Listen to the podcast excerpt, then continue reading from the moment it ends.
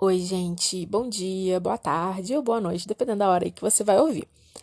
Essa semana a gente está iniciando o volume 3 do PET. E nessa primeira semana desse volume 3, a gente vai resgatar um tema que a gente trabalhou lá no PET 1, que é liberdade. Liberdade e determinismo. E o Sartre também, outro filósofo que a gente viu lá no, no PET 1.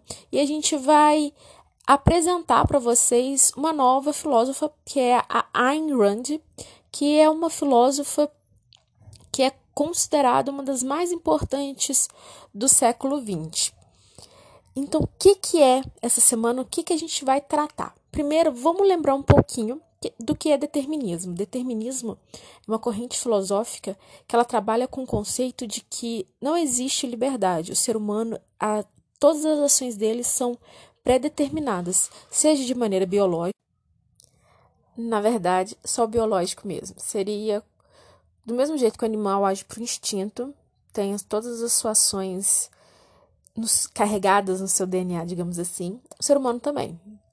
As nossas ações, elas são reflexos e seriam sempre as mesmas. A gente responderia a estímulos, não teríamos é,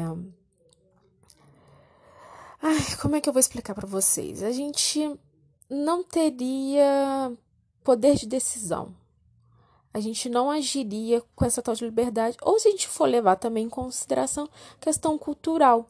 A cultura mesmo, a gente viu na última semana, quando a gente estudou Foucault, que a liberdade ela nos é sempre tirada como que um, um indivíduo que não tem liberdade é um indivíduo que pode ser controlado. A gente tem uma falsa noção de liberdade, mas na verdade a gente é sempre controlado. Isso também é uma certa forma de determinismo, já que o determinismo ele vai negar a existência dela. Então, essa semana vamos tratar do Sartre, que fala que sim, o ser humano ele é livre, com umas particularidades, e a Ayn Rand, que fala que sim, também o ser humano ele é livre, mas também com as suas particularidades da sua filosofia. Vamos lá, para começar a diferença. O Sartre, ele é existencialista. Eu já expliquei para vocês que existencialismo é uma filosofia que fala que a nossa existência precede a nossa essência. O que isso quer dizer? Quer dizer que primeiro eu vou existir para depois eu dizer por que eu existi é, o Sartre coloca dois conceitos que chama do em si e para si.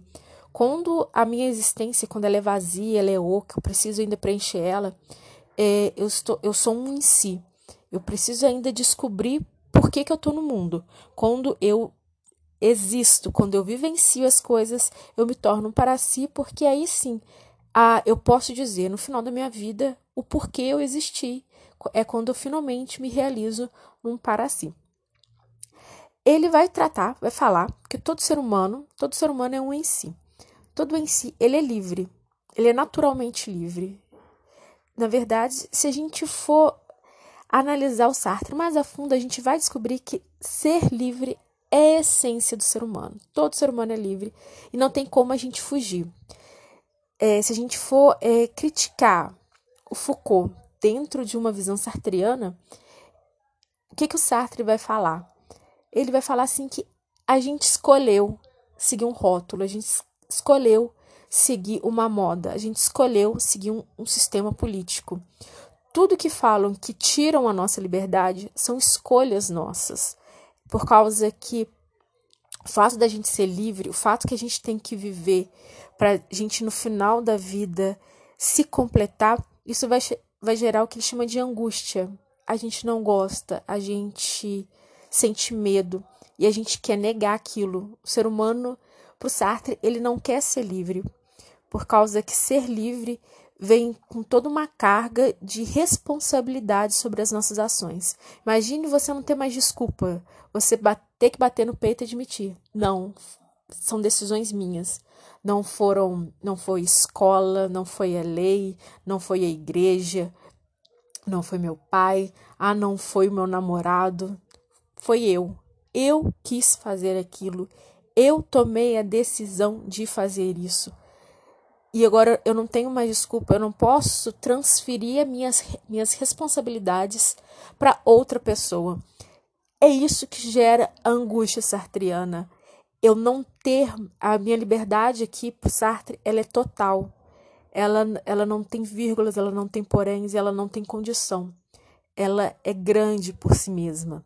E para ele todo ser humano é livre.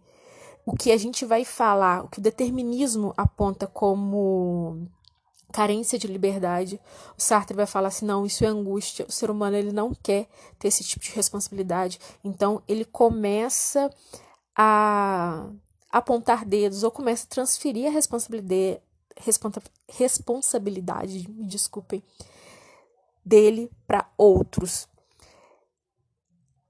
É, bacana do Sartre é por causa que o Sartre ele vem de uma cultura de pós-guerra, onde dedos são apontados, as pessoas querem saber por que, que existiu um campo de concentração, como aquilo foi possível, como um ser humano se presta ao trabalho de fazer aquilo com outro ser humano.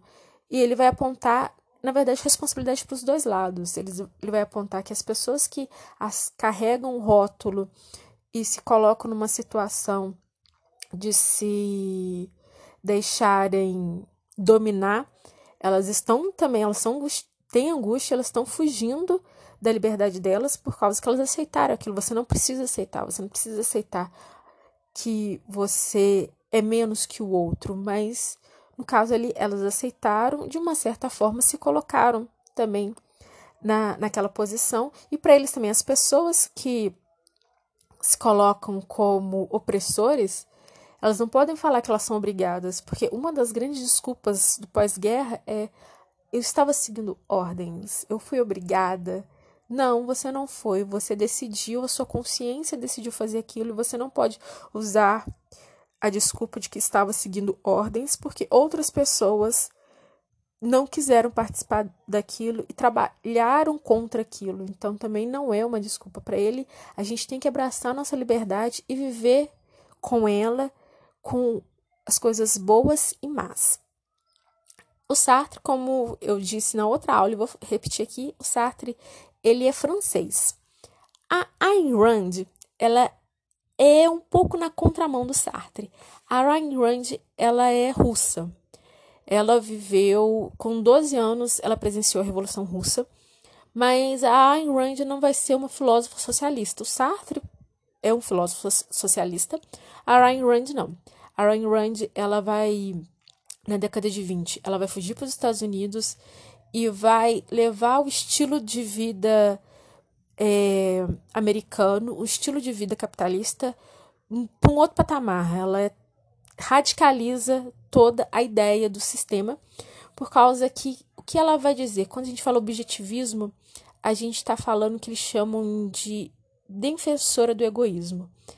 A, a Ryan Rand vai falar que a gente tem que priorizar a razão em detrimento da fé a gente tem que priorizar o alto interesse em detrimento do alto sacrifício e a gente tem que priorizar o individualismo em detrimento do coletivo. Cole... Ai, me desculpem, coletivismo. É, o indivíduo ele é um ser humano totalmente racional e ele tem que ser valorizado. Para ela, ela até chega a citar dizendo que contra os discursos de, de direitos humanos da minoria, o século XX foi conhecido como um século de coletivismo. É uma palavra difícil, me desculpem. É conhecido assim por causa que movimentos sociais eles ganham espaço, como feminismo, com é, os movimentos raciais nos Estados Unidos, e ela presenciou isso. É, então, ela vai dizer que não, que a minoria é o indivíduo e o indivíduo ele tem que ser valorizado e respeitado que o para ela o homem ele é um ele é o produto do próprio esforço que é é o homem que ele recebe e concebe tudo que é merecido para ele então aqui ela já entra também com um discurso de, de meritocracia mas também essa meritocracia ela tem que ela é radicalizada não é como o capitalismo ele concebe ela vai falar assim, é sempre o indivíduo. O indivíduo, ele se autoconstrói. Ele é fruto do próprio esforço. Para ela, o empreendedor, por exemplo, ele é um herói, por causa que a partir dos talentos dele, das coisas que ele produz, que ele inventou, ele, ele se ergue, ele se faz claro, com, tro com trocas com pessoas com iguais, com pessoas que cri criam, que inventam, que produzem a mesma coisa. São essas trocas. O mundo deveria ser essa troca, por causa que para ela o indivíduo é o ápice de tudo. É, a gente pode falar que para ela o, o objetivismo seria o que a gente chama de. Eu falei já para vocês de o egoísmo racional. É, eu tenho que priorizar primeiro o eu, em detrimento do outro. É, são os meus interesses que vão que vão valer a pena. Nisso, as, ela é muito crítica ao capitalismo, que o capitalismo ele tem ainda uma pegada de principalmente porque o capitalismo ele tem uma base religiosa muito muito grande com a base religiosa do capitalismo é o protestantismo então, ela critica isso, ela fala que essa coisa meio messiânica do capitalismo, que vai abraçar todo mundo e todo mundo vai crescer junto, ela critica bastante isso. Ela fala que o capitalismo ele não, não deveria se ater ao coletivo, mas sempre ao indivíduo. É, se o e, nisso ela é muito radical e nisso ela é contra o conservador. Então, se também vocês lerem que a, a Ayn Rand ela é uma filósofa conservadora, é errado por causa que toda essa coisa, porque o conservador ele coloca um caráter muito religioso dentro do capitalismo e ela vai criticar isso, ela vai falar que isso não existe e não pode existir o por causa que a fé ela é contrária à razão e, e eu, não, eu não posso carregar isso comigo, segundo ela. Eu tenho que ser uma pessoa totalmente racional. E ser racional é me priorizar. Acho que eu, pelo menos na, na minha visão do objetivismo, é aquela coisa: eu vou traçar meu objetivo, vou criar uma linha e não vou deixar que nada me impeça de chegar nesse, é, nesse objetivo que eu tracei para mim mesma. A minha vida, a minha felicidade é o ponto central é nela que eu vou me, me empenhar, é nela que eu vou conseguir construir, e se todo mundo fizesse isso, o coletivo não importaria. É, ou seja, ela tem uma ética de autointeresse. O indivíduo basta. N não olhe não olhe grupos, olhe só pessoas. A gente teria que é, fazer uma leitura de, de não não de maneira social, mas de maneira individual. É, por causa que, para ela, o conceito dela de liberdade é que a sua vida ela pertence só a você. Você não, a sua vida não depende, não pertence ao seu país, a sua vida não pertence ao próximo, aquela coisa de viver o próximo, se doar, ser generoso, pensar no bem-estar dele. E também a sua vida não pertence a Deus. Ela é também bem, bem crítica com a igreja, porque você não deve viver para Deus, você deve viver para si mesmo. Ou seja, ela é uma grande defensora do indivíduo. É, ela não vai ser uma libertária, como muitos gostam de colocar, por causa que ela acha que a filosofia é essencial. Ela não é uma conservadora, como eu disse, por causa que ela critica essa coisa, o caráter religioso do, do capitalismo. Ela, ela, ela é um ponto bem marcante na filosofia, porque é difícil colocar ela dentro de um rótulo. E ela vai ser uma das filósofas mais importantes. Quem tiver interesse, ela escrever um livro Apesar de eu, eu particularmente não gosto dela, mas eu já li o um livro dela que chama A Revolta de Atlas. É o livro mais lido dos Estados Unidos depois da Bíblia. Ela é bem importante, ela teve um papel fundamental. Ignorar que ela existe não vai fazer ela sumir. Há pessoas que colocam ela como.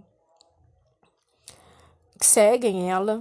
O que ela falou é bem importante. A gente vive hoje. Vocês viram que, que no Brasil está acontecendo várias greves do, de pessoas que trabalham com aplicativos.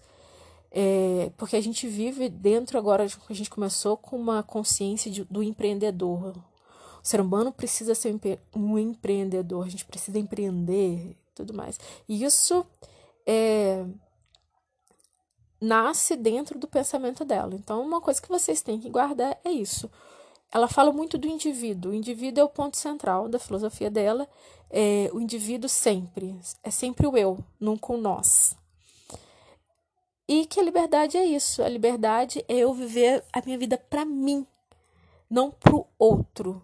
São os meus desejos, são as minhas paixões que importam, não os desejos e as paixões do outro. Bem, por hoje é só. Próxima semana nós continuamos aí com, com os trabalhos do PET. Façam os formulários. É sempre vou lembrar sempre. Todas, toda aula agora vai ter um, um lembrete de façam os formulários que vocês não fizeram das semanas para trás, seja do PET 1, seja do PET 2 e também agora do PET 3, tá bom? Até a próxima.